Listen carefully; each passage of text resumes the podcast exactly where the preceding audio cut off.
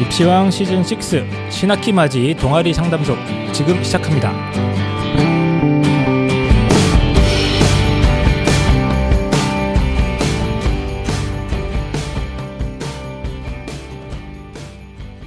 반갑습니다. 펜타킬입니다. 안녕하세요. 한희쌤입니다. 안녕하세요. 홍프로입니다.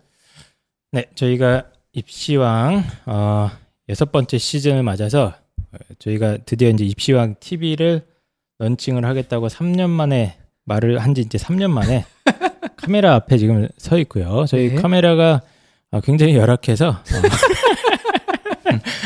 저걸로 과연 동영상이 찍힐 것인가 이런 좀 느낌은 있는데 어쨌든 간에 어, 계속 어, 영상은 촬영을 지금 하고는 있습니다. 그래서 청취자 여러분들은 이거 어디서 보는 거냐 이렇게 하실 텐데 어, 저희가 이제 상태를 보고 어, 계속해서 어, 어느 정도 만족도가 있, 되면은 입시왕 TV 이제 제대로 오픈을 할 예정인데 문제는 뭐냐면 저희가 어, 장비가 없어요. 돈이 없어가지고 그 이제 카메라도 못 사고 있고요 아직. 예, 초창기이기 때문에 저희가 이런저런 다양한 각도, 맞습니다. 구도를 시도해 네. 볼 거니까 좀 초기에 불편하시더라도 네. 초기에 딱 보고 좀 불편할 것 같다 그러면 한 한 달 뒤에 다시 청취 아니 시청을 시청하시기 바랍니다. 네, 맞습니다. 시청해 주시고 네. 계속 청취 로 해서 이렇게 듣는 게 편하다 팟캐스트로 그러면 네. 그걸로 들으셔도 됩니다. 네. 맞습니다. 일단 입시왕 TV 개국을 저희가 4월부터 본격적으로 어, 진행하려고 하고 있고요. 그거에 맞춰서 여러 가지 일을 추진하는 가운데 아, 뭔가 조금씩 딜레이되고 잘 안 풀리고 어, 이런 게 또 계속 반복되고 있지 않습니까? 그러니까 인생의 이치죠. 어떻게 보면 네. 늘 그래야죠 우리 그렇죠. 인생은. 네. 아, 뭔가 하려고 하면 잘 안 되고 네. 마음 먹은 건 항상 잊어버리고 맞습니다. 깜빡깜빡하고 네. 이러다가 관뚜껑을 닫게 되는데 어, 입시왕도 조금씩 천천히 어, 목표를 향해 다가서고 있다. 아, 이렇게 아, 말씀을 드리고 싶고요. 그 입시왕에 엊그저께 며칠 전에 메일이 한 통 왔습니다. 네, 메일이 네. 한통 와가지고 어, 저희 입시왕 작년에 광고를 하셨던 분들 중에 이제 연암대학교라고 기억나십니까? 아 기억납니다. 데. 예. 펜타길 선생님 그 네. 연암대학교라고 어, 그 대학교에서 광고 효과가 만점이다. 아, 대만족이다. 뭐 이렇게 얘기를 해주셨어요. 그, 기분 탓 아닙니까 그냥? 네. 네.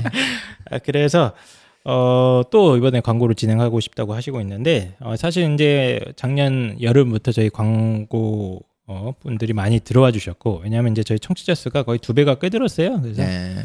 어, 다른 대학 관계자분들께 미리 저희가 경고 말씀을 드릴 텐데 어, 빨리 지원하셔야 됩니다. 왜냐하면 저희가 전국 대학을 다 광고를 실을 수는 없잖아요. 그렇죠? 예, 그래서 선착순으로 딱 한 5천 개 대학 정도만 예, 저희가 광고를 대학이 5천 개나 됩니까? 광고를 할 테니까 저희가 어, 이 광고주를 열심히 모집을 하고 있고요. 청취자 여러분들께 또 사과 말씀처럼 잠깐 드리자면 저희가 왜 자꾸 광고에 목을 매냐면 광고가 들어와야 저희가 카메라를 삽니다. 아 지금 카메라를 세 대 사야 되는데 한 대밖에 없어요 지금. 네. 예, 한 대밖에 없고 어, 장비가 없어서 어, 조명도 변변치 못하고 이런 상황입니다 지금. 예, 지금 몇 개 이것저것 찍어보고 있는데 확실히 장비 문제가 있고 맞습니다. 또 생각보다 이게 유튜브라는 게 쉽지가 않더라고요. 이 영상 컨텐츠가 쉽지가 않고 음. 그리고 참고로 이 대학 광고를 하시면 저희가 이제 이렇게 오디오뿐만 아니라 어, 유튜브 영상으로도 저희가 찍을 예정이에요. 맞습니다. 찾아갑니다. 예, 네. 저희가 카메라를 들고 단 이제 카메라가 좀 작긴 한데 네. 카메라를 들고 마치 방송국처럼 어, 찾아갈 그런 예상이니까요. 어, 많이 지원해 주시면 좋을 것 같고 지금 족보닷컴의 쿠폰 이벤트 저희가 지난주에 처음 말씀드리지 않았습니까? 네네. 어 제가 이제 연락 받기로는 4월 초순경에 본격적인 이제 이벤트 진행이 된다고 어, 하고요. 거기 쪽 내신 대비가 시작되는 시점에 네, 네. 그렇습니다. 본격적인 내신 대비가 시작되는 그 시점쯤에 이제 본격적으로 어 4월 초순에 어, 쿠폰 요 증정 이벤트를 할 테니까 그때까지 잠깐만 기다려 주시고 어 족보닷컴 어쨌든 많이 사랑해 주시면 좋을 것 같고 저희 미궁 대장사랑 대한민국 최고의 장건강 전문 기업이죠. 어 여기도 많은 사랑을 해 주셔야 입시왕이 이제 그 카메라가 카메라가 늘어나게 됩니다. 예. 그래서 보통은 이제 장비를 갖추고 네. 이제 론칭을 하는데 저희는 일단은 네. 론칭을 하고 장비를 갖추는 방식으로 제가 이번에 네. 네, 맞습니다. 아, 그래서 이제 오늘이 벌써 3월 20 며칠입니까? 22일입니까? 예, 네, 3월 22일입니다. 말을 향해서 어, 다가가고 있고요. 그 어떻게 봄이 이제 온 것 같은데 오늘 날씨도 좀 추워지고 꽃샘추위도 찾아오고 뭐 어, 마음도 약간 싱숭생숭하고 그러지 않으세요? 뭐 그렇진 않고요. 네. 겨울이 이제 인사를 안 하고 가서 그런지 다시 잠깐 돌아왔어요. 아. 그렇죠. 예. 날씨도 좀 춥고 어제 엄청 추웠는데요. 또 미세먼지 때문에 걱정도 많으시고 어, 여러 가지 걱정이 많으신데 저 입시왕이 다시 한번 방송을 위해서 오, 밤중에 모였습니다. 오늘도 어, 똑같이 밤 지금 11시 자정을 향해서 다가가고 있고요. 내일 하루 종일 수업이 있으신 홍프로님께서는 또 빨리 끝내달라고. 예. 근데 지금 가셔도 돼요, 그냥. 아, 가세요. 그냥 주무셔도 네. 되는 거 아닌가요? 인사했으니까 이제 네. 반은 한 거죠. 네. 네. 그래서 저희 패널들이 지금 사실 오늘도 하루 종일 일을 하다가 와가지고 좀 피곤하고 초췌한 모습일 수 있는데 다음부터는 저희가 코디를 고용하든지 해서 어, 화장을 좀 하도록 하겠습니다. 저희가 이 밤에 늦게 하니까 초췌한 모습이 어떻게 보면 이제 합리화되지 않습니까? 그래가지고 낮에 못 할 것 같아요. 낮에도 이러면 저게 그런 거니까요. 네, 네, 그렇죠. 네. 맞습니다. 그래서 오늘 이제 4월이 슬슬 다가오고 있고요. 벌써 어, 신학기 설레였던 신학기가 지나고 이제쯤 되면 이제 지긋지긋한 학교 생활이 좀 반복되지 않습니까? 그리고 저는 학창 시절에 제일 좀 힘들었던 시절이 사실 4월쯤이었던 것 같아요. 왜냐하면 이제 슬슬 반복이 되면서 일상이 그리고 그때쯤 이제 시험도 봐야 되고요. 그렇죠? 음, 네, 그리고 이제 외로워지지 않습니까? 약간 마음도 허하고. 사실은 이제 한희쌤은 인생의 한 70%를 거의 학교에서 않았습니까? 거의- 학교에서 솔로로 보냈죠. 네, 그렇죠. 네. 네. 그래서 충분히 그럴 만합니다. 네, 맞아요. 그래서 4월이 가장 힘들었던 그런 어, 시절이었던 것 같은데 제 기억에 고등학교 다니면서 빡빡한 학교 생활 중에 그나마 좀 숨통을 트워줬던 게 바로 동아리 활동이었던 걸로 기억이 됩니다. 옛날에는 혹시 기억하실지 모르겠는데 CA라고 기억나십니까? 기억납니다. 네. 시간표에는 있었는데 네. 솔직히 말씀드리면은 뭘 했는지 기억은. 자습해서 자습. 자습.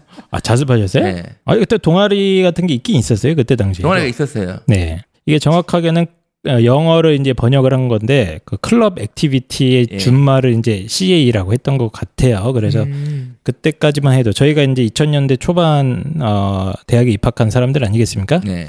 그때까지만 해도 이제 club activity CA라는 말을 그냥 썼고 그냥 저는 특별 활동이라고 불렀던 것 같은데 음, 기억 안 나세요? 이게 이제 고등학교 3학년 때는 공식적인 자습 시간이 되는 거죠. 음, 고3 때는 이제 공식적인 자습 그래요? 했죠. 저희는 전 고1 때부터 자습했는데.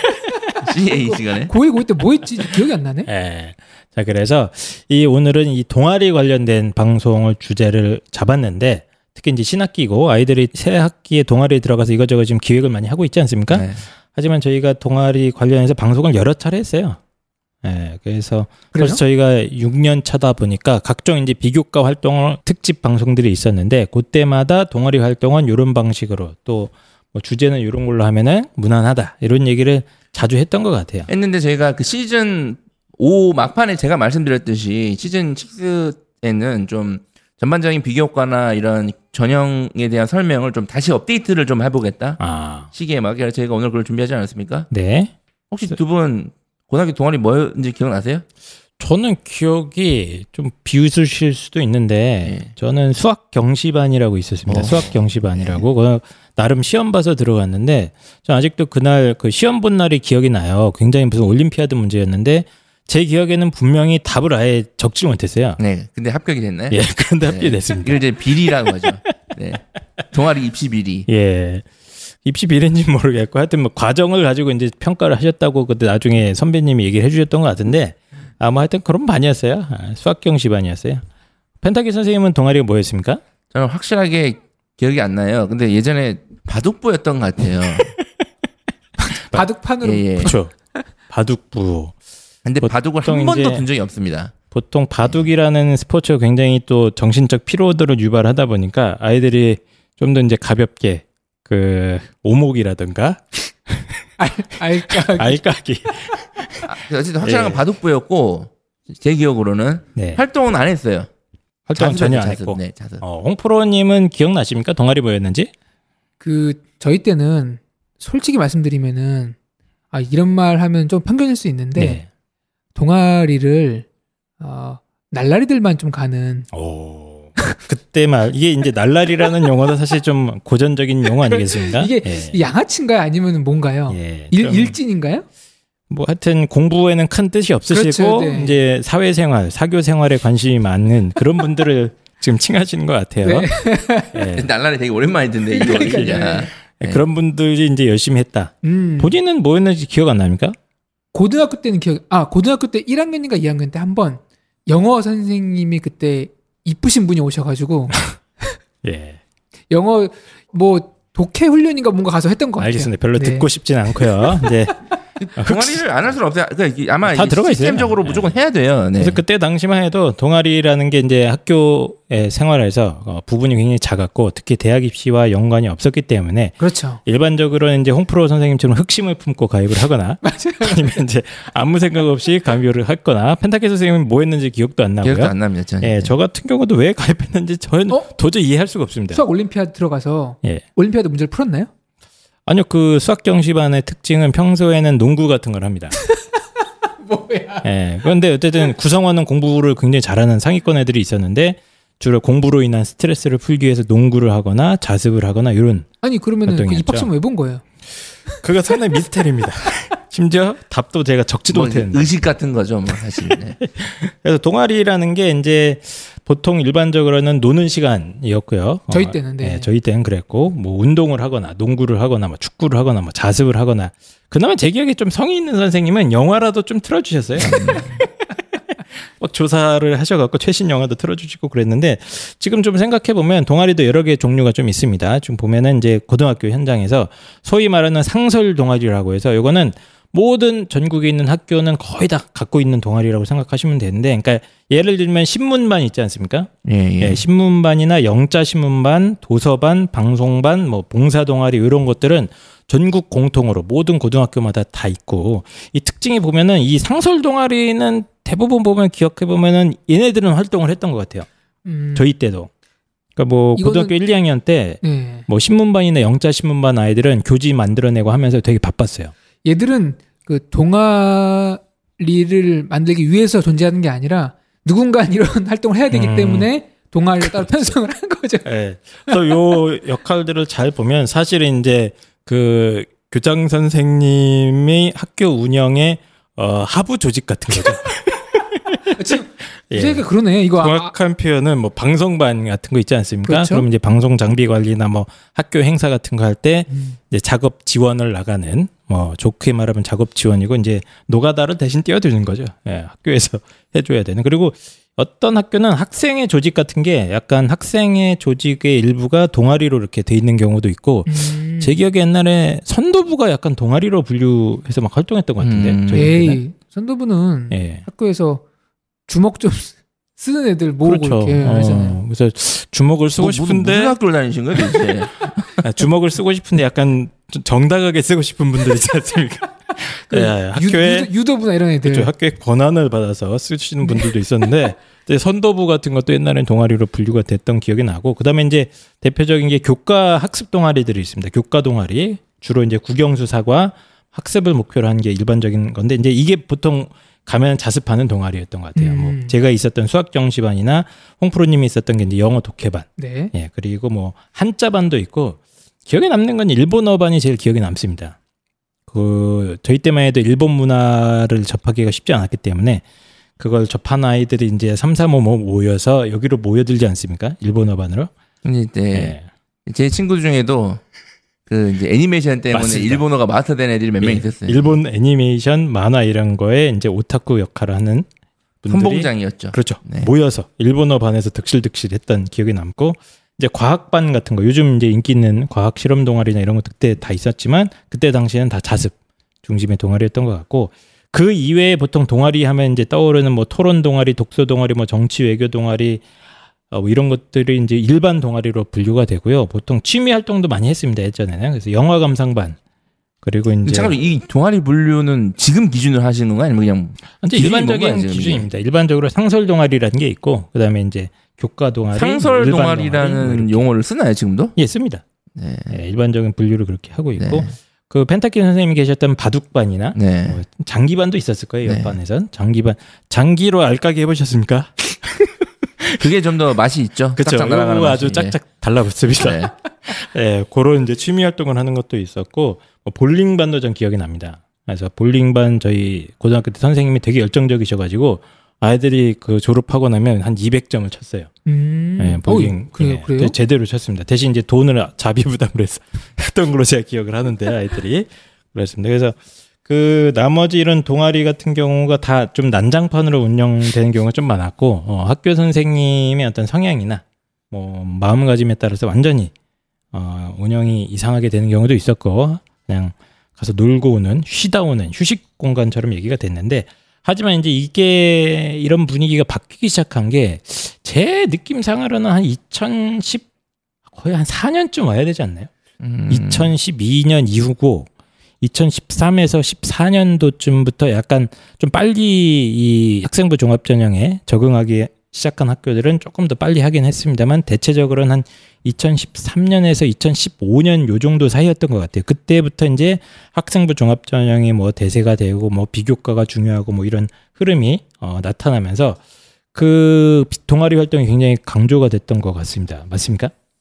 그때가 혹시 입학사정관제가 처음 도입되면서 아닙니다. 그때는 더, 더 일- 일찍인가요? 네. 입학 사정관제는 사정관제라고 불릴 때는 한, 뭐 정확히 기억 안 나는데 한 2010년 초반 2013년까지는 뭐 이럴 거예요. 예. 그렇게 불렀던 거 아니고, 네. 근데 제가 이제 방송 시즌 중에도 몇 번 말씀을 드렸는데, 지금은 이제 종합전형이 대세잖아요. 이제 네. 거의 피할 수 없는 대부분 학생들이 하는 전형. 근데 이게 이렇게 된 지가 얼마 안 됐어요. 저희 방송을 꾸준히 들어보신 맞습니다. 분들은 아시겠지만, 그래서 확실하게 한 3, 4년 된 것 같아요. 느낌상.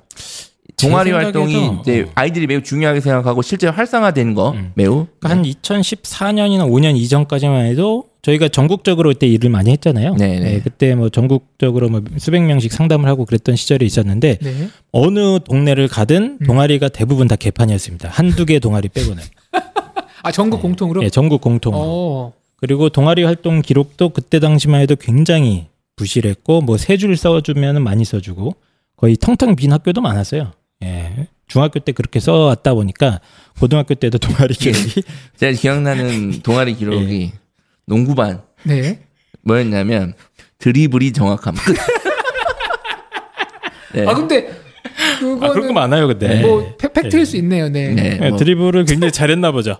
예, 마이클 조단급의 드리블 네. 실력을 보여줬을 수도 있었겠습니다. 어쨌든 간에 당신은 기록도 변변치 않아서 초창기만 해도 저희가 이제 입시왕 방송 초창기에는 동아리 활동 같은 거 이제 학생부 기록의 양만 어느 정도 많아도 어, 괜찮다. 일단 그때 이런 많이 했어요. 네. 예. 진짜 드리블이 정확함으로 다 돼 있는데 어, 양만 많아도 경쟁이 있었지 사실 그때는. 예. 하지만 이제 한 최근 15년에서 16년 이후로 해서 뭐 수시 비중이 70% 가까이 늘어나고 이때부터 전국 대부분 학교에서 이제 동아리 활동을 활성화하려고 노력한 게 어, 보였고요. 그 결과 최근에는 이제 굉장히 많은 아이들이 웬만하면 동아리 활동 해야 된다는 걸 알고 있고 학교나 학교 선생님들도 다 같이 그냥 이제 이걸 활성화시켜야 된다는 분위기나 공감대는 다 형성이 돼 있는 것 같습니다. 그렇습니다. 네. 예, 그래서 그 저희가 기존에도 계속 방송을 하긴 했는데 음, 동아리 활동을 어떻게 해야 되는지 이제 전반적인 설명을 그동안 저희가 쭉 들었다면 오늘은 좀 그 어떻게 설명을 드려야 되나 이거 좀 동아리 활동 중 아이들의 시선에서 어, 아이들의 입장에서 음. 만날 수 있는 어떤 문제 상황들을 갖다가 케이스별로 저희가 한번 분류를 한번 해봤습니다. 이게 왜 그러냐면 계속 제가 말씀드렸지만 부모님 세대나 저희 세대는 동아리 활동 의미가 없었잖아요. 무슨 동아리인지도 네. 기억도 못 하시고 사실은 의미가 하나도 없었는데 이제는 동아리 활동이 매우 활성화되고 중요하다 보니까 학생들이 고민이 많아진 거예요. 이 네. 동아리 활동이. 저희 때는 고민이 없었잖아요. 동아리 활동에. 동아리 뭔지도 모르는데 무슨 고민이 있습니까? 예, 네. 고민이 없어요. 예, 지금은 동아리 활동이 상당히 활발하게, 그러니까 이 부모님들이 보시기에 생각하는 것보다 더 활발하게 이루어지고 있기 때문에 네. 음. 많은 고민들이 있어요. 이걸 파생되는데. 음. 근데 이제 부모님 입장에서는 뭐라고 해줄 말이 없는 거야. 그렇죠. 내가 해본 적이 없네. 네. 예, 그리고 참고로 저희도 안 해봤습니다. 네. 아, 저희도 안 해봤습니다만, 어, 입시 어떤 전문가의 관점에서 그리고 저희가 상담할 때마다 들어온 수많은 질문들 있지 않습니까? 네. 아, 요걸 가지고 저희가 직접 학생들의 사연을 받아보고 싶었는데 받지는 못하고 어, 가상의 사연들을 한번 받아봤습니다. 여기 있는 오늘 나오는 사연들은 저희가 실제 입시 상담을 할 때마다 지겹도록 반복되게 들어온 그런 질문들을 갖다가 한번 사연처럼 만들어 봤어요. 예, 그래서 시- 실화를 바탕으로 맞습니다. 한 가상. 각색이죠. 네. 예, 각색이고요. 그 여기 등장하는 사연들은 실제 인물이 아니니까 어 이걸 실제 인물로 착각하셔서 실제 인물이면 안 되는 사람들이 몇몇 이런 면 있네요. 있기. 때문에 네. 하시면 안 됩니다. 그래서 오늘 방송은 입시왕 어, 시즌 6 신학기 맞이 특집이고요. 동아리 고민 상담소 이렇게 아, 생각을 해주시면 될 것 같고 동아리 활동하면서 아이들이 직접 만나게 되는 수많은 문제 상황들을 갖다가 한번 해결을 한번 해보도록 하겠습니다.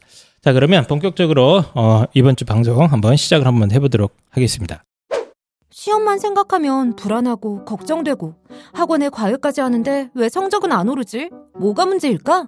이런 고민 많으시죠? 족보닷컴 알고 계신가요? 족보닷컴은 전국 3천여 개 학교 시험 문제를 분석하여 과목별, 지역별, 학교별, 출판사별 시험 대비 문제를 제공하는 내신 시험 대비 필수 참고서 역할을 합니다. 문제집이나 참고서와는 달리 전년도 기출시험을 통해 실전 감각을 키울 수 있고 시험 출제 패턴을 파악한 예상 문제를 제공하기 때문에 높은 적중률을 자랑합니다. 공부 좀 한다는 친구들 사이에서는 이미 유명하죠. 기출 문제뿐만 아니라 기초를 다지는 요점 정리부터 우리 학교 예상 문제까지 제공한다니 족보닷컴이 성적 향상에 분명히 도움이 되겠네요. 좀 더 효과적으로 알차게 시험 준비를 원한다면 족보닷컴을 이용해 보세요. 시험에는 역시 족보닷컴이 답이다. 드디어 입시왕의 족보닷컴이 나타났습니다. 전 은하계의 단 하나뿐인 내신 족보 공유 플랫폼 족보닷컴입니다. 시험 공부의 기본이 무엇이냐? 라고 저에게 묻는다면 네. 저는 뭐라고 대답하냐면 시험에서 뭐가 나온지 알아야 된다. 아, 우리가 이제 우리가 이걸 수능에서 뭐라고 합니까? 기출 문제 학습이라고 하지 않습니까? 그렇죠. 그렇죠. 내신에서 뭐라고 합니까? 내신도 기출이라고 그러죠. 그러니까 족보입니다. 족보. 너 족보가 어디요? 할 때 그 족보입니다. 네. 그 저희가 네. 대학교에서도 교수님 족보를 구하려고 아 그렇게 선배들 따라다니면서 맞습니다. 가진 그 비위를 맞추고 하는 이유가 족보만 구하면 네, 맞아요. 엄청난 시험에서 유리한 이점을 차지하는 거니까. 이 내신 성적이 안 좋은 학생들 물론 다양한 이거 공부를 안 해서 그런 거지만 이제 아이들을 잘 보면 좀 공통적인 특징 중 하나가 학교 선생님 문제가 이상하게 낸대요. 음. 애들이 아, 내신 안 좋은 애들 중에 공통적으로 얘기하는 것 중에 하나가 아, 우리 학교 선생님은 시험 문제를 이상하게 낸대요. 그런 음. 경향이 네, 있는 네, 거. 어, 그렇게 얘기를 해요, 애들이. 그래서 내가 제가 야 이상하게 내든 삼상하게 내든 어 그게 너랑 뭔 상관이냐 그게 그 상황에서도 잘 치는 애들이 있지 않습니까? 네. 그러니까 이제 애들이 이상하게 낸다고 하면서 이제 학교에서 배우는 거 선생님들의 이 성향을 무시하는 거예요. 음. 그러면서 내신은 더 안 좋은 상태로 가죠. 맞습니다. 그래서 내신 준비에 그냥 필수품이라고 생각하시면 됩니다. 아, 그러니까 기본입니다. 예, 우리 학교 선생님들이 작년에 어떻게 냈는가 그렇죠. 아주 기본입니다. 10년 전엔 또 어떻게 냈는가? 그렇죠. 재작년에 어떻게 냈는가? 한 3년치만 훑어보면 감 있는 애들은 공통적인 특징을 파악할 수 있지 않을까요? 맞습니다. 뭐 요즘 뭐 수행 평가도 중요하긴 한데요. 어, 지필고사 비중이 여전히 많이 네. 높지 않습니까? 네. 여기에 대한 가장 효과적인 대안 이거는 그렇죠. 바로 족보닷컴이다. 네. 고백을 하자면 저도 지금 족보닷컴 유료 회원입니다. 예, 저도 학원 강사 시절 때는 이거 썼어요. 그래서 아마 맞습니다. 대부분 쓰실 겁니다. 학원에서는. 네. 자, 특히 전국의 거의 모든 중고등학교 문제들은 정말 과목별로 일목요연하게 다 총집합이 돼 있고요. 여기서 찾아서 없는 학교는 거의 없다고 보시면 되고요. 어, 제가 알기로 심지어 평양에 김일성 중학교 기출문제도 있다는 소문이 있습니다. 주체자 상황 나오지 예, 않습니까? 맞습니다. 그 바로 탄광으로 간다는 시험을 틀리면. 예. 예, 그래서 족보닷컴은 그냥 어, 모든 전국의 수험생 여러분들의 그냥 기본 중의 기본이다. 네. 그리고 저희가 족보닷컴 관계자들과 긴밀하게 지금 어, 유착 관계 있지 않습니까? 네. 예, 그래서 입시왕 뭐 청취자, 정정 유착인가요? 네. 입시왕 청취자들을 위한 여러 가지 지금 어, 서비스들을 갖다가 듬뿍듬뿍 어, 요구를 할 예정입니다. 아, 그래서 입시형 청취자 여러분, 어, 족보닷컴 사이트 어, 이제 내신 준비도 해야 되고 또 1학년 때, 2학년 때 내신 망했다면 그 족보들을 다시 구하고 아니면 내년 선생님들의 족보도 다시 구해보고 이런 작업들은 필수니까요. 기본입니다. 한 예. 기본입니다. 내신의 기본. 예, 족보닷컴 여러분들 많은 애용 부탁드립니다. 어, 입시왕의 어, 영원한 친구 족보닷컴 많은 사랑 부탁드리도록 하겠습니다. 네. 자, 그래서 사연들이 여러 가지가 들어왔죠, 그렇죠? 예, 저희가 인터넷을 통해서 모집을 하려고 했는데 어, 모집 기간을 놓쳐서 사연을 저희가 지금 다 만들었습니다. 자, 그래서 첫 번째 가상 사연입니다. 첫 번째 가상 사연. 요거는 펜타키 선생님이 한번 읽어주시죠. 이거 뭐 저기 뭐야 북한 말로 해야 됩니까 혹시? 한번 한번 해주세요. 네. 예. 안녕하세요. 저는 미래 항공 우주 공학자를 꿈꾸고 있는 강북 지역 일반고 1학년 학생입니다. 제 꿈은 우리만의 독자적인 기술로 장거리 미사일을 쏘아 올리는 것인데요. 그런데 문제가 생겼습니다. 저희 학교에 유명한 항공 우주 동아리가 있는데 1학기 때 지원했다가 면접에서 떨어졌어요. 미사일을 만들어서 쏘고 싶다고 했더니 2학년 동아리 회장님께서 인상을 확 쓰시더니 넌, 넌 나가! 이라고 하셨어요. 진로 관련 동아리가 대입에 유리하다고 하는데 어떡하죠? 또 2학년 때 제대로 대- 도전해보고 싶은데 방법이 없을까요? 하루라도 빨리 우주상공에 로켓을 쏘아올리고 싶은 평안고등학교 1학년 김정은 학생이 보내주신 사연입니다. 아, 무섭네요. 네. 네.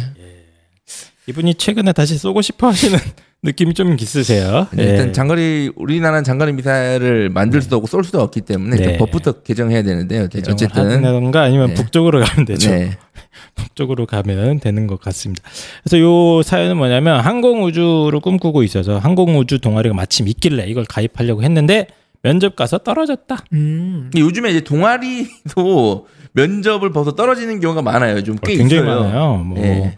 면접은 그래도 좀 덜 억울한 게 가위바위보로 떨어지는 경우도 있습니다. 아, 예, 예. 가위바위보. 예. 근데 이제 이런 케이스도 있고 많고 더 공정해 보이는데요. 네, 상당히 가. 네. 그런가요? 가위바위보로 떨어졌다는 애들도 좀 많이 봤고 그리고 이제 아예 동아리가 없는 경우 네. 예를 들어서 나는 이제 항공이나 이쪽으로 가고 싶은데 아니면 로봇 쪽으로 가고 싶은데 내가 관련된 진로 관련된 동아리가 우리 학교에 아예 개설이 안 돼 있는 경우 그런 케이스들도 저희가 이제 종종 많이 만나게 됩니다. 자, 그래서 일단 이번 사연의 첫 번째 이슈는 소위 말하는 그 진로 연계 동아리, 진로 관련 동아리가 얼마나 중요한가 요 이슈입니다. 그래서 제가 펜타키 선생님한테 질문을 드릴 건데 요거 예 아니오로 대답을 하셔야 됩니다. 네, 알겠습니다. 네. 자, 진로 관련 동아리 중요합니까? 아니요. 아니옵니까? 네, 아니옵니다. 네. 뭐 근데 저한테 물어봐도 됩니까? 제가 뭐 대- 대답하면 이게 표준이 되는 겁니까? 아 근데 흔히 말하는 게 네. 이제 동아리 활동을 할 때 어 뭐 전공적 합성이다 뭐 해가지고 그 진로랑 관련돼 있는 동아리 활동을 하면 학생부 종합 전형에서 유리하다 이런 게 이제 상식처럼 받아들여지고 있고 입시 현장에서 일단 학교 선생님이 그렇게 말씀하십니다. 학교 선생님도 그렇게 말씀하시는 경우가 많고. 학교 네. 학생들 친구들이 다 그렇게 얘기를 하는데 네. 펜타키 선생님은 아니오라고 대답을 하셨어요. 네. 무슨 의미죠 그게? 이유는 대학교 많은 대학교에서 그렇지 않다고 대답하기 때문에 그런 거예요. 음. 근데 말은 그렇게 하고 실제로 입시 결과에 어, 심리적으로 반영될 수가 있잖아요. 심리적이라는 건 무슨 뜻이죠? 시- 주관적으로. 그, 주관적으로? 네, 그 사정 그러니까 사정관의 입장에서 우리는 반영을 안 한다고 공표는 했으나 했으나 딱 보면 동아리가 어, 얘 우리 진로 관련 동아리네.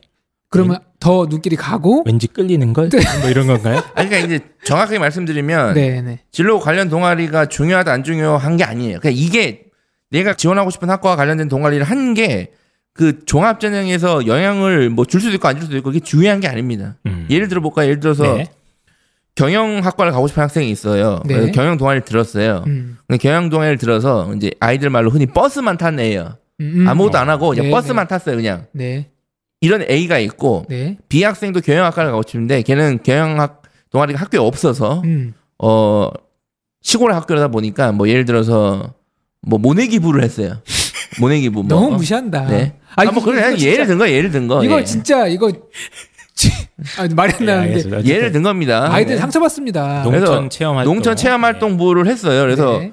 걔는 진짜로 이 농민 후계자 같은 정도의 이 엄청난 일을 한 거야. 한 학기 동안, 네. 1년 동안. 그럼 과연 누가 더 우수한 동아리 활동을 했는 거냐는 얘기예요. 누가? 또 경영학과 가려고 하는데 경영 네. 동아리 해야 되는 거 아닌가요? 아니요. 아니, 아니다. 생각해보세요. 당연히 어떤 동아리 하든 간에 그 동아리 활동을 어떻게 했는지를 가지고 사실 그게 더 중요합니다, 사실은. 네. 네.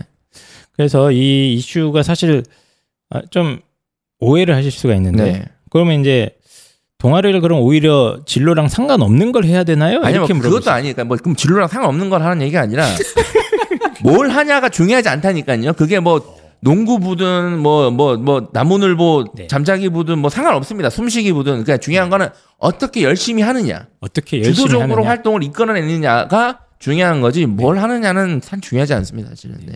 라고 저는 그렇게 생각합니다. 예, 경영 동아리에 가서 네. 본인이 거기서 자기 주도적으로 참여하고 뭐 기획도 많이 과정에서 해서 아이디어도 많이 내고 무슨 뭐 창업 프로젝트에서 본인의 꿈을 실현할 수 있는 기업도 한번 구성해보고 이런 식으로 주도적으로 활동하면 어떻습니까? 자, 그것도 좋아요. 네. 근데 다른 동아리에서 열심히 해도 돼요. 상관없다. 그걸 꼭 이렇게 뭐랄까 비중을 이게 더 낫다라고 할 수 있는 게 아니에요. 동아리 활동하는 그러니까 종합 전형은 종합적인 요소로 평가되기 맞습니다. 때문에 네. 그 동아리 활동 진학 관련된 동아리 활동의 여부가 사실은 중요하지 않아요. 계속 말씀드리지만 그래서 요게 이제 오해를 하시는 부분이 뭐냐면 그 이제 학생부 종합전형 평가 기준이 여러 가지가 있는데 네. 뭐 전공 적합성, 뭐 자기 주도성 여러 가지 학업 역량 여러 가지가 있지 않습니까? 네. 인성 영역 이런 것들이 이제 나눠져 있는데 어그 모든 활동 영역에서 전공에 대한 걸 보여줄 필요는 없습니다. 네. 아, 그러니까 무슨 얘기냐면 예를 들어서 자기가 동아리 활동 측면에서 뭐 인성적인 거나 뭐 이런 걸 많이 보여줄 수 있었다면 뭐 다른 독서나 뭐 다른 활동을 통해서 전공에 대한 뭐 열정이나 이런 걸 드러내도 상관이 없죠. 그러니까 이게 그렇죠? 네. 어 저는 이렇게 생각해요. 네네. 이게 동아리 활동이 대입에 반영된 지가 얼마 안 되지 않았습니까? 어, 그 단군 때부터 계산해 보면 네. 어, 거의 없습니다. 그렇죠. 대입에 얼마 되지 않았고 그리고 이 맞습니다. 학생부 종합 전형에 대한 이해도가 사실은 학교 선생님들도 그렇고 학원 선생님들은 더 그래요. 그래서 이 학생부 종합 전형의 이해도가 아직은 다 음. 아직은 이해도가 깊지 않은 상황이라고 저는 보거든요. 그러니까 지 금도요? 본인 지금도요. 펜타키를 오. 네. 제외한 어, 사람들의 아니 뭐 그건 아니고요. 예. 수준이 떨어진다. 아, 그건 아니고 그러니까 이게 아직 좀 이해도가 안 되고 대학들이 좀 적극적으로 이걸 좀 얘기를 해야 되는데 그러니까 이게 오래되지 않았기 때문에 아직 야 경영학과야 그럼 무조건 경영 동아리에 뭐 야 너 뭐 화학 가고 싶어 너그 무조건 화학 실험 동아리에 지금 이렇게 되고 있는데 네. 계속 말씀드리지만 이거는 말도 안 됩니다 이건 말도 안 되고 네. 만약에 이게 사실이라면 진짜 이게 진학 관련된 동아리를 해야 맞는 거라면 지방에 인원수가 적은 학교에 다니는 학생들은 아니 구조적으로 불리해져 버리는 거예요 사실은 네. 뭐 실제로 저희가 이제 입시 지도를 단연간 해봤을 때 네. 어, 동아리 동아리를 뭘 어떤 내용을 했는지랑 그 큰 관련이 관련 없습니다. 없어요. 네, 없습니다. 괜찮아요. 아무 네, 아무 동아리나 하되 좀 열심히 해라. 맞습니다. 이게 중요해요. 열심히. 네. 그래서 어쨌든 뭐 각 평가 영역에 맞는 본인의 어떤 역량을 보여주면 되는 거기 때문에 네. 꼭 동아리 활동에서 전공에 대한 걸 보여줄 이유가 없는 거예요. 네. 다른 걸로 보여주면 됩니다. 그리고 제가 이제 요즘에 설명회 때 많이 얘기하는 게 이 얘기를 꼭 해주셔야 돼요. 너가 진학 학과와 관련된 활동을 해야 된다라는 얘기를 하지 마세요. 그러니까 그런 거 안 해도 된다라고 꼭 해주셔야 돼요. 왜냐면 아이들 입장에서는 음. 이거 되게 부담스럽거든요. 비교과에 대한 스트레스가 어디서 오냐면 음. 아 내가 희망학과에 관련된 활동을 해야 돼. 이거에서 맞아요. 와요. 근데 어. 일단은 애들이 희망학과가 대부분 없어요. 첫 번째로. 없는 게 정상인데 없고 또 그 희망학과를 찾아서 그 관련된 활동을 해. 벌써 여기서 오는 스트레스가 엄청나거든요, 사실은. 네, 맞습니다. 그래서 요 동아리를 이제 선택하거나 이런 걸 할 때 아이들이 이제 부담감도 굉장히 많이 느끼고요. 그리고 부담감 때문에 이제 내신이 방해가 된다거나 네. 선택 장애를 일으키서 이제 고민만 계속 하고 있는 학생들도 저희가 굉장히 많이 어, 발견을 하게 되거든요. 어, 그래서 이제 저희가 이런 얘기를 거의 몇 년째 하는 거죠. 이게 똑같은 네. 얘기 제가 한 다섯 번한 예, 것 같은데요. 맞습니다. 네, 방송에서 계속해서 비슷한 주제를 얘기를 하고 있는데 꼭 공식 동아리를 자기 진로랑 맞추려고 할 필요가 없고 그리고 이제 제가 그 학생부 관리할 때 제일 좀 아니다 싶은 것 중에 자세 중에 하나가 뭐냐면 뭔가 퍼즐을 맞추려고 하는 거 사람들이 있어요. 그러니까 나는 뭐 예를 들어서 경영 동아리도 무슨 어 의사 학생부라는 게 있어. 어? 의대 학생부라는 게 있어서 네. 그거에 맞는 퍼즐들을 이제 하나씩 하나씩 하나씩 맞춰 나가면 뭔가 이제 만점이 탁 탄생하는 의대 학생부는 예. 의대를 간 아이의 학생부가 의대 학생부고 그렇죠. 의대 학생부는 없습니다. 따로. 네. 어 근데 이제 일반적인 시중에서 그 소위 말해서 펜타키 선생님의 표현을 빌리자면 이제 수준이 낮은 사람들은 그렇게 생각을 하는 거죠. 그러니까 그러니까 이제 수준이 낮다기보다는 시장을 시장이 아니라 이제 혼란을 주려는 사람들이죠. 그 자유한국당 같이 사회에 혼란을 주는 그런 사람들이죠. 그래서 야 서울대 가는 로드맵, 서울대 가는 학생부, 맞아요. 의대 가는 학생부가 있는 것 같은데. 뭐 그런 거 경영대 없어요. 의대 간 애들 다 네. 수능을 잘 보내드려 대부분. 예, 경영대 학생부 뭐 이런 또, 또 완성적인 그림이 딱 있어서 그거에 맞는 퍼즐들을 하나씩 하나씩 하나씩 맞춰가야지 이게 완성된다 이렇게 생각을 하시는데 그렇게 접근하시면 안 된다. 아 그리고 특히 이제 공식 동아리를 갖다가 진로랑 맞추려고 할 경우에 발생하는 오히려 부작용들도 많아서 예. 저는 굳이 이걸 꼭 하지 않아도 좋다. 뭐 이렇게 예. 생각을 하는 바입니다. 그래서 이게 저희가 몇 년 동안 떠들고 있는데 어, 아직도 일선에서는 진로 관련 동아리를 해야 된다. 이게 그냥 상식이에요. 하면 뭐 나쁘지 않죠. 뭐? 저, 예, 저도 예. 뭐 아, 나쁘진. 않은데 꼭 네. 해야 되는 게 아닌데 굳이 거기에 그러니까 거기에서 그쵸, 받는 스트레스 이거 되게 맞아요. 심하기 때문에 안 해도 괜찮다는 얘기 괜찮다. 음. 네. 동아리뿐만 아니라 오늘은 이제 뭐 동아리 얘기만 할 거지만 제가 네. 학생부 종합전형 다시 얘기하면 말씀드리겠지만 진로 관련된 활동 안 해도 됩니다. 네. 괜찮습니다. 네. 자 그럼 이제 김정은 학생이 깜짝 놀랐을 것 같아요. 항공우주 동아리 안 들어가야 돼도 된다고 하는데 네. 그 만약에 이제 이 학생이 항공우주 동아리 말고 다른 동아리를 가야 된다면 그러면 어떤 동아리가 좀 나을까요? 그럼 남아있는 동아리 들어가야죠. 짤- 떨어졌으니까 남아있는 아이들이 비선호하는 그런 동아리 비선호하는 아무 데나 가면 됩니다. 네. 아무데나 가는 거예요. 볼링반 이런 것도 괜찮습니다. 어, 볼링만 괜찮을 것 같아요. 볼링만 괜찮을 것 같아요, 전. 네.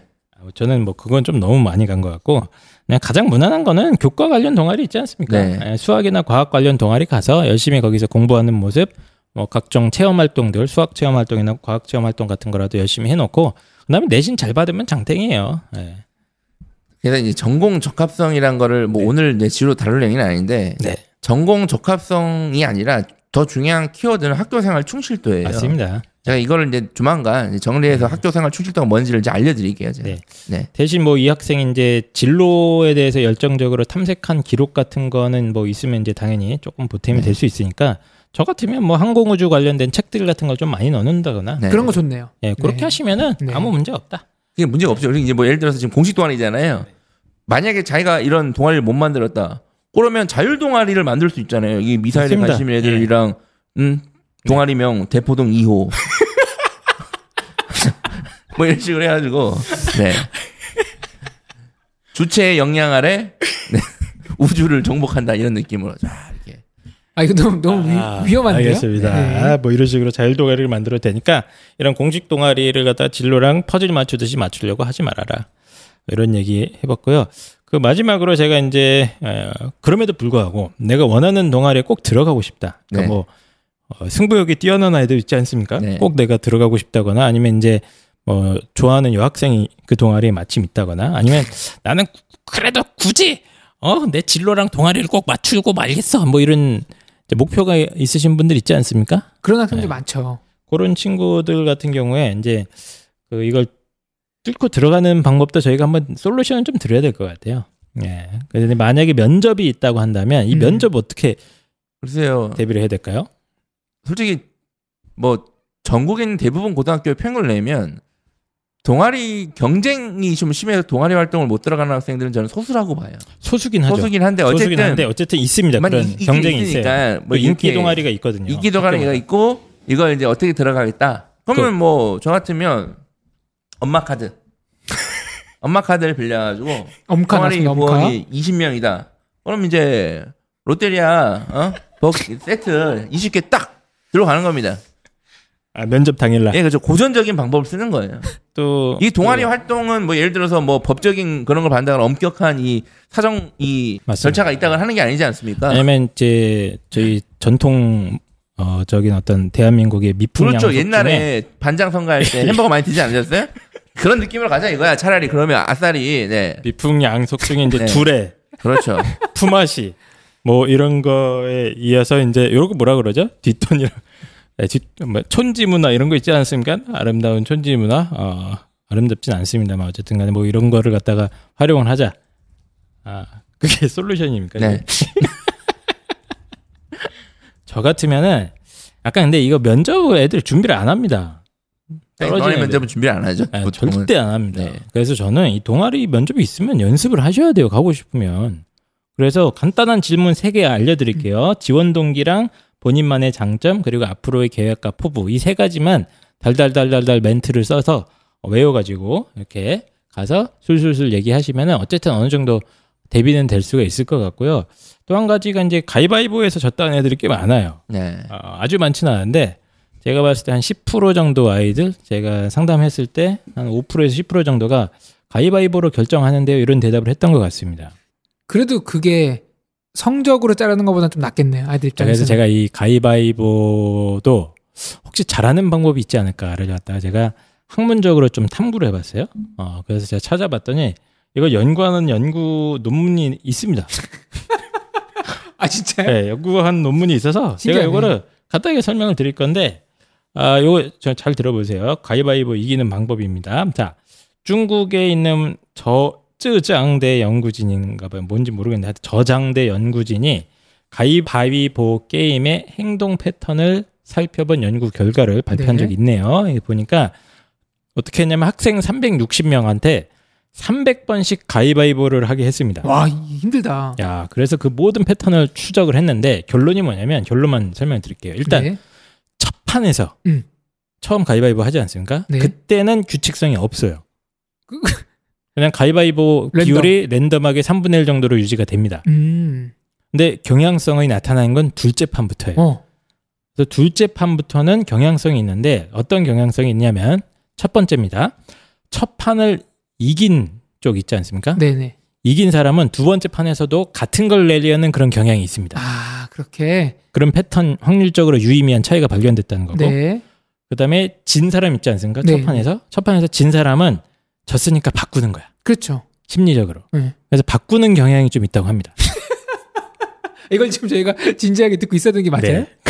그리고 아예 이제 선택을 바꾸는 경향도 어느 정도 패턴이 관찰이 됐다고 그래요. 그러니까 음. 이제 첫 판에 묵을 낸 사람은 자연스럽게 그 다음 판에 만약에 바꾸는 선택을 한다면 어 찌를 냅니다. 빠가 아니라. 네. 그 다음에 찌 낸 사람은 빠를 냅니다. 네. 빠를 낸 사람은 다시 묵을 냅니다.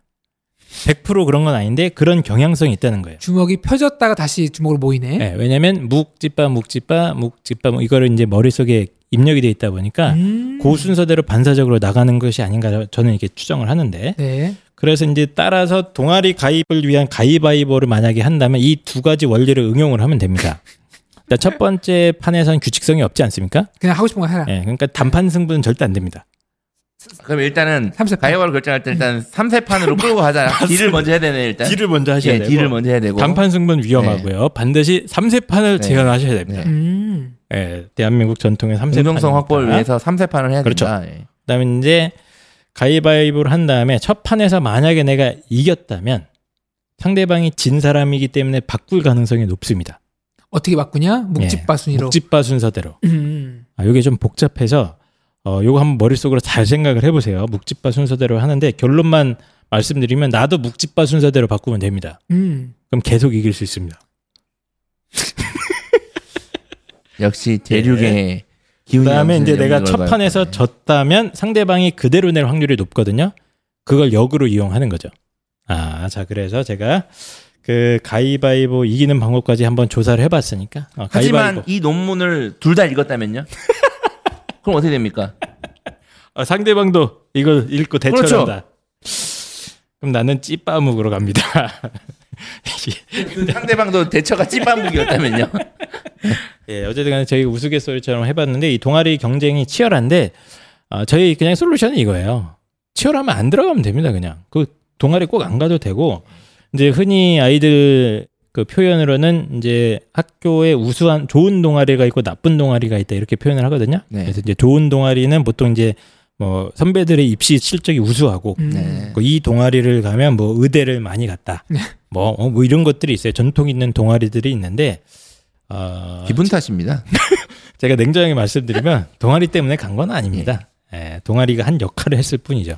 참고로 아까 면접관 제가 우습게 엄마 카드를 쓰라 그랬는데 저는 1학년이니까 좀 거창한 계획은 좀 사양해야 되지 않나? 음, 뭐, 뭐 제가 이렇게 해서 동아리 회장한 다음에 제가 이걸 하겠습니다. 됐고 그냥 청소 열심히 하겠다. 허드렛일 맡겨달라. 이게 차라리 더 나을 수 있어요. 1학년 입학할 네, 때는. 네. 알겠습니다. 발톱을 숨기는 거죠. 예. 자, 그래서 어쨌든 간에 동아리 선택과 관련된 흔한 고민 첫 번째 한번 해결을 해봤고요. 결론은 어, 굳이 퍼즐 맞추듯이 꼭 인기 동아리 혹은 진로 관련 동아리를 무리를 해서라도 들어가려고 할 필요가 1도 없다. 네. 뭘, 무슨 동아리를 할까를 고민하지 말고 어떻게 할까를 고민하시는 게 맞습니다. 맞습니다. 그게 더 어, 마음에도 편하다. 네. 네, 스트레스도 덜 받고. 네. 그리고 그 에너지를 내신 공부하시기 바랍니다. 자, 두 번째 사연으로 넘어갈게요. 먹었니? 많이 묻다이가 떠나라. 체지방? 무지 많다이가 떠나라. 콜레스테롤? 많이 높다이가 떠나라. 일석삼조 다이어트 미궁 떠날 땐 체지방? 핫! 콜레스테롤? 핫핫! 먹은 만큼 싸주마. 새끈하게 비워주마. 핫핫핫! 체지방 콜레스테롤 완전 분해 완전 배출 일석삼조 다이어트 미궁 떠날 땐 다이어트? 문제는 배출이야 일석삼조 다이어트 미궁 떠날 땐 대한민국 최고 장건강 전문기업 미궁 대장사랑 입시왕과 함께 전국 학부모와 학생 여러분들의 장건강을 책임집니다. 그 부모님들이 그 아이들의 다양한 것에 신경을 많이 쓰지 않습니까? 예를 들어서 먹는 거. 좀 덜 먹어도 될 것 같은데 어쨌든 먹는 거. 그다음에 이제 자는 것도 신경 쓰지 않습니까? 그렇죠. 잘 자는지. 예. 일찍 자라. 어, 하지 않습니까? 그리고 또 우리 아이를 위해 좋은 방, 좋은 환경. 그러니까 좋은 옷도 사주시고. 네. 의식주는 정말 기본이에요. 신경을 많이 써주시는데. 네. 근데 왜 이렇게 싸는 것엔 관심이 없냐는 얘기예요. 네. 그러니까 먹고 자는 거 중요한데 왜 이렇게 싸는 거엔 관심이 없냐는 얘기. 가서 예. 우리 아이가 대변을 볼 때 똑똑똑 하면서 잘 보고 있니? 한번 물어보셨냐? 네, 네, 그래서 지긋지긋한 장 트러블로 고생하는 아이들이 굉장히 많은데요. 굉장히 많습니다. 예, 미궁 장사랑의 최첨단 유산균 제품들 정말 효과 짱이고요. 뭐 프로바이오틱스인지 신바이오틱스인지 어, 잘 모르겠는데 하여튼 최고의 유산균 효과를 극대화시켜주는 물질들이다. 그리고 또 어머님들 이거저거 신경 쓰느라 굉장히 스트레스 많이 받으시잖아요. 네. 어, 그리고 학생들도 공부 때문에 스트레스 많이 받는데 스트레스가 쌓이고 쌓이면 이제 어, 엉덩이도 같이 막히게 됩니다. 그래서 변비로 고생하시는 분들 미궁 대장사랑 대장사랑 오리지널 이 제품이 있는데 이 제품 판매 수량을 연결하면요 지구 세 바퀴 반이라고 합니다. 네. 아, 정말 대단합니다. 아, 이걸 먹고 나온 응가를 연결하면 엄청난 양이다. 먼저 죄송하다는 말씀 드리고 네. 드리고 싶네요. 네. 예. 그래서 뭐 새해 맞이 세일은 끝났습니다만 미궁 대장 사랑의 약효를 보신 많은 분들이 아, 다시 이 제품들을 찾고 있고요. 아, 미궁 대장 사랑 다양한 제품 어, 구매해 주시면 어머님들도 큰 도움이 되고 어, 저희들도 입시왕도 큰 도움이 되는 그런 제품이라고 어, 소개해 드릴 수 있겠습니다. 네, 성적 때문에 속이 쓰린데 싸는 것 때문에 걱정하지 맙시다. 이 장 관련해서는 제가 또 한마디 안 드릴 수 없는데 아 예. 저희 셋 다 장이 그렇게 다양하게 안 좋지 않습니까? 네. 제가 딱 한마디만 드리겠습니다. 잘 싸면 네. 삶의 질이 달라집니다. 예.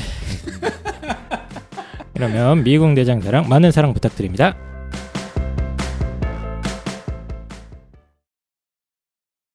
두 번째 사연 홍프로 선생님이 읽어주세요. 안녕하세요. 저는 입시왕 선생님들 말씀대로 정치 외교학과 지원은 포기하고 노어 불문학과로 노어 노문학과로 진로를 바꾼 자사고 학생입니다. 저희 학교는 내신 따기가 너무 힘들어서 겨우 3등급 정도를 유지하고 있고요. 그래서 비교과라도 더 잘해보려고 동아리 활동에 올인하고 있습니다. 그런데 제가 지금 정치 외교 동아리를 하고 있는데 저희 동아리가 작년에 상을 하나도 못 탔어요. 애들 말로는 동아리 대회 수상이 중요하고 동아리에서 뭔가 눈에 보이는 성과가 있어야 한다는데 정말인가요? 또 동아리 대회에서 상을 탈 수 있는 방법은 없나요? 미래의 세계 대통령을 꿈꾸는 고등학교 2학년 허경영 학생입니다. 아, 네. 반갑네요. 신뢰도 높은 이름이네요. 네. 네, 허경영 학생께서 지금 사연은 뭐냐면 어, 내신 따기가 너무 힘들어서 나는 비교과를 좀 더 챙기고 싶어서 어, 여기 표현을 해줬어요. 비교과에 올인하고 있다. 멋집니다. 이런 친구들은 어, 허경영 허경영 씨의 어떤 그 all or nothing 마인드 있지 않습니까? 이런 느낌이 좀 나요. 근데 이제 핵심은 그 동아리 대회에서 상을 좀 타거나 아니면 뭔가 눈에 보이는 성과 같은 게 있어야 되는데 작년에 그런 게 없었다. 이런 게 지금 고민 상황인 것 같습니다. 그래서 제가 이렇게 인터넷 검색이나 이런 걸 해보면, 음, 동아리 대회의 어떤 수상이 중요하다.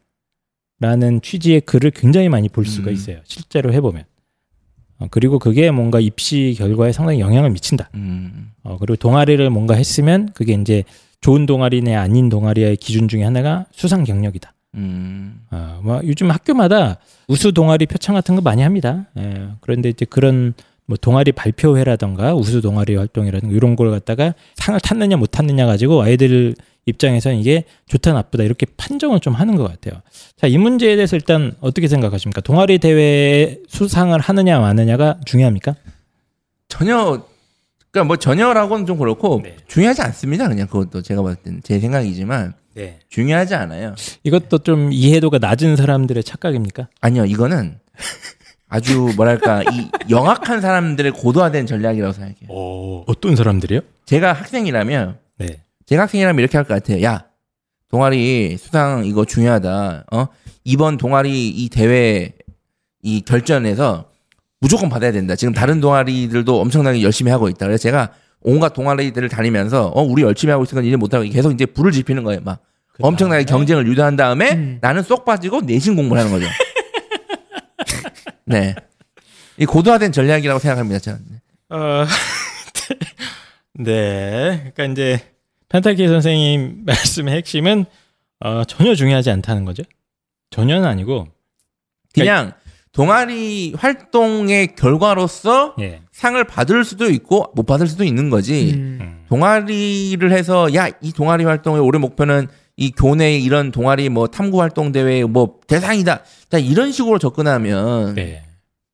솔직히 그냥 딱 봐도 그 동아리 활동 부원인 전부가 다 노력하는 건 아니잖아요. 그럼 누군가 네. 총대 매는 애가 있고 버스 타는 애들도 있고 그러면 그 총대 매고 열심히 하는 애들이 보통은 보면 네. 보통 보면 내신 관리가 잘 안 되는 애들이 좀 더 확률적으로 많아요. 맞습니다. 네. 그리고 예. 근데 그걸 탔다 해요.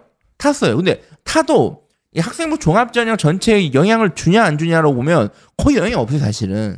그러니까 안 주는 건 아닌데 네. 내신에 비하면 내신 네. 성적에 비하면 정말 티끌만한 영향이라고 그렇죠. 좀 봅니다. 네. 예. 그래서 저도 같은 의견인데 어 저는 동아리 대회 수상을 아이들이 이렇게 중요하게 여기는지를 몰랐어요. 최근까지는 몰랐는데 일단 이런 생각을 한다는 것 자체도 제가 봤을 때 이제 오해가 굉장히 심한 겁니다. 그러니까 음. 아직도 스펙 어? 비교과 활동이 스펙 해갖고 이제 보통 학생부를 딱 펼치면 첫 장에 수상 실적이 나오잖아요. 그렇죠. 그럼 이제 그걸 세고 있습니다. 이렇게 딱 몇 개인가. 흐뭇하잖아요. 예, 흐뭇하고 내가 뭔가 살면서 사실 저 고등학교 때 생각해보니까 상탄 적이 한 번도 없네. 우수상, 뭐 모범상, 예, 뭐 개근상밖에 없고. 네. 근데 누군가 나한테 이 상을 준다는 게 또 상당히 뿌듯하지 않습니까? 그렇죠. 예, 기분 좋죠. 기분도 좋고. 근데 이제 아이들이나 학부모나 뭐 이런 입장에서는 수상 실적의 개수를 갖다가 입시 결과랑 직결해서 연결시키려고 하는 그 사고의 어떤 패턴이 있거든요. 예. 예. 저는 이거 굉장히 잘못됐다고 봅니다. 어떻습니까? 아주 잘못되고 아주 아주 아주 잘못됐습니다. 그러니까 네. 입시, 그러니까 학생부 종합 전형을 아주 좀 이렇게 저도 그냥 펜타키 선생님의 표현을 쓴다면 수준 낮게 이해하는 아주 좀 뭐라고 해야 되나? 하여튼 이해도가 떨어지는 평가 방식? 저는 이렇게 생각하거든요. 그러니까 저는 이해는 할 것 같아요. 그냥 자꾸 이제 음. 종합 전형에서 누가 합격되는가가 사실은 명확하게 딱 얘기할 수 있는 게 아니잖아요. 심지어 대학도 대학도 누가 됩니까? 를 물어봤을 때 네. 딱딱딱 이런 애도 됩니다라고 얘기를 못 해요, 사실은. 음. 그러니까 이 특히 이제 사교육자들이나 이제 설명회를 하는 사람 입장에서는 그렇다고 대학에서 하는 것 같이 설명회를 이렇게 학교 생활 충실하는 사람이 됩니다. 이렇게 할 수는 없으니까 그렇죠. 그럼 학원이 뭔가 망하죠. 기준을 제시를 해야 되다 보니까 네. 그럼 기준을 제시해야 되다 보니까 그 기준이 될 만한 학생들을 찾게 되고 그럼 그걸 가지고 이제 설명을 하다 보니까 이렇게 되는 거 하는 마음은 제가 이해는 하는데 어쨌든 잘못됐습니다 결론은. 네, 그래서 일단 수상 실적을 너무 그렇게 중요하게 생각하고 있는 풍토 자체도 사실 좀 잘못된 거긴 한데 특히 동아리 대회 수상 이게 저는 이런 이야기 질문 자체가 사실 저는 이해가 좀 안 되긴 했어요. 몇 번 받았거든요. 이런 질문 자체를 동아리 대회. 수상 경력 보다 보면 네. 이게 동아리 수상인지 개인 수상인지도 사실 구분을 제대로 할까 하는 의심이 듭니다. 맞습니다. 그리고 봤을 때. 어 그 학생 여러분들 좀 알아두셔야 될 게 뭐냐면 무슨 입학 사정관들이 이 대회가 뭔지 몰라요. 네, 진짜 모릅니다. 네, 진짜 모르고 뭐 학교마다 대회 이름이 좀 이상한 것도 있어요. 네, 어, 그래서 최근에 작년에 있었던 사례인데 직접 이제 면접 갔다 왔던 아이가 들려준 사례인데 학교에 이제 Fame Lab 대회라는 게 있었어요. 네, 네. 그게 뭐냐면 이제 lab이 그 영, 그 실험실을 할 때 lab 있잖아요. 음, 아, 네. 예. 아. 그래서 무슨 과학 실험 관련 대회였던 걸로 제가 기억을 해요. 네. 그래서 걔가 거기서 상을 탔습니다. Fame Lab 대회에서 얘가 상을 탔는데 이제 아이가 입학사정관 이제 면접장에 들어갔는데 네. 어, 수상 실적 관련돼서 질문을 하는데 그 중에 하나가 뭐였냐면 어, 학생 랩을 굉장히 잘하나 보네. 그러니까 이 정도로 대학 입장에서 몰라요. 삭 내용이나 예. 정답 정답 아주 정확 날카로운 지적을 하셨어요. 그래서 그 대명이 다 이렇게 표준화된 게 아니잖아요. 네. 그래서 몰라요. 이 대회가 어떤 대회인지 뭐 예를 들어 동아리 뭐뭐 활동 경진 대회 네. 그럼 뭘로 경진했는지 사실 잘 몰라요. 사실은. 모릅니다. 네, 뭐 예. 뭐 포트폴리오 활동 뭐 경진 대회 뭐 사실 잘 몰라요. 네. 네. 그래서 수상 자체가 엄청나게 큰 영향력이 있는 거 아니고 아까 펜타키 선생님 말씀하신 대로 그 내용, 네. 어, 내용적인 게 차라리 더 중요하고요. 그렇죠. 그러니까 상을 탔어도 내용이 별게 없으면 아무것도 아닌 거예요, 이게는. 예, 그래서 동아리 활동에 예, 예, 동아리 활동이 상 받았나 이걸 안 하고 네. 동아리 활동 기록 기록을 통해서 예, 어, 동아리 활동 뭘 했는가 그렇죠. 이거 뭘 했는가요? 뭘 했는가 예. 결국에는 네. 내용적인 측면, 질적인 측면이 훨씬 중요합니다. 네. 그럼에도 불구하고 내가 승부욕이 불타서 동아리 관련된 상을 꼭 타고 싶다. 음, 있, 있으면 좋죠. 있을 뭐. 수 있습니다. 왜냐하면 뭐 인생에서 상탈수 있는 기회가 몇개 없는데 내가 꼭 한번 타고 싶은 아이들이 있다면 이런 친구들 어떻게 해야 됩니까? 상을 탈 수 있는 방법 한번 얘기해 주시죠. 일단 엄마 카드 출동합니까? 그건 이제 동아리 경쟁이기 때문에 요건 그렇죠. 이거는 선생님한테 바치면 네. 이건 바로 안 됩니다. 이거는 네. 이제 문제가 있기 때문에 문제가 생기죠. 네. 김영란법 적용 대상입니다. 그렇습니다. 그러면 어떻게 해야 됩니까? 뭐 이건 방법이 없죠. 최선을 다해야죠. 동아리에 그냥 최선을 네. 다한다. 음. 아, 저는 이 사연에서 사실 이제 제일 눈에 띄는 건 뭐냐면 비교과에 올인하려고 하는 애들이 있어요. 네. 음, 특히 이제 특목고나 자사고 같은 아이들 얘기를 나누다 보면 네. 아, 저희 학교는 뭐 내신 따기도 어렵고 아무리 공부해도 1, 2등급은 좀 어려우니까 차라리 그 에너지의 일부를 비교과에 올인을 해서 비교과 활동, 특히 이제 동아리가 눈에 띄니까 동아리 활동으로 이제 난리 법석을 치려고 하는 그런 아이들이 좀 있거든요. 많아요. 진짜 일반 고도 많아요. 그런 아이들 만나면 뭐라고 하세요? 정신 차리라고 하죠. 그냥 그렇게만 얘기하세요? 예. 그 학생이 비교과를 올인하고 싶은 게 아니라 할 수 있는 게 지금 비교과밖에 없는 게 아니, 아니라 정확히 표현하셨어요. 지금 선택지가 그 거기에 꿈과 희망을 쏟아붓는 거예요, 사실은. 아, 그렇죠. 희망을 예. 거기서 발견을 하는데 내신 따기가 힘들어요. 요즘에 되게 많이 듣는 얘기거든요, 제가. 음. 아, 우리 학교는 네. 내신 따기가 힘들어요. 아, 우리 학교는 남녀공학인데 남학생이라 내신 따기 힘들어요. 아, 우리 학교는 여고라서 내신 따기가 힘들어요. 아, 우리 학교는 남고인데 내신 따기가 힘들어요. 우린 자사고라서 힘들어요. 우리 일반고인데 공부 잘하는 데보다 힘들어요. 그냥 내가 다이 힘- 얘기를 다 많이. 들을 때마다 하는 소리가 있어요. 내신 따기가 다 힘든데 그 내신을 못 따면 결국 원하는 대학 못 간다. 예, 거기서도 못 이기면 못 가는 겁니다. 라고 잘 정확히 얘기를 하거든요.